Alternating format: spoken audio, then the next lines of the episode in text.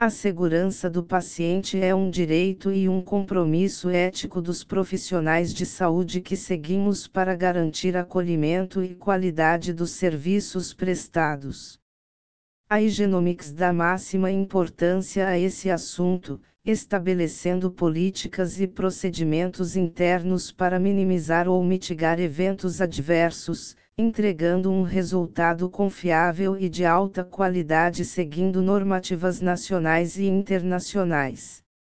Além disso, compartilhamos nossos princípios e experiência com a rede de clínicas de profissionais da saúde que fazem uso de nossos testes, diagnósticos e assessoria científica através do curso online gratuito ministrado pela gerente de qualidade da Higienomics Brasil, Priscila Mota, disponível na plataforma IVF Edu. O que é avaliado na segurança do paciente? Os riscos à segurança do paciente na atividade laboratorial estão presentes em todas as fases da realização de todas as instituições.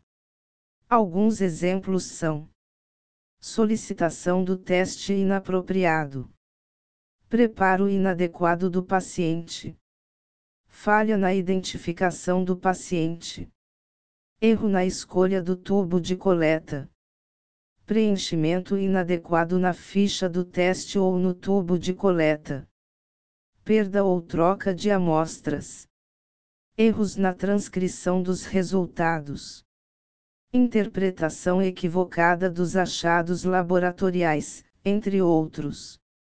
São pequenos detalhes que podem colocar em risco a segurança de um paciente. Por isso, a atenção ao fluxo completo da jornada do paciente com uma análise profunda dos riscos, desde a solicitação de um teste ao recebimento dos resultados é fundamental. Com um mapeamento completo de possíveis riscos, criamos controles eficazes que garantem a qualidade da Higienomics, que é reconhecida mundialmente.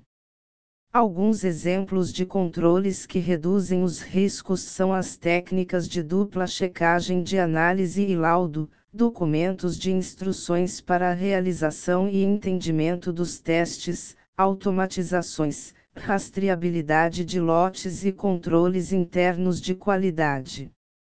Além disso, o fator humano deixa tudo mais claro, através do atendimento ao paciente e aconselhamento genético, que permite que todas as dúvidas em qualquer fase de realização de um teste que se encontre o paciente sejam esclarecidas por completo.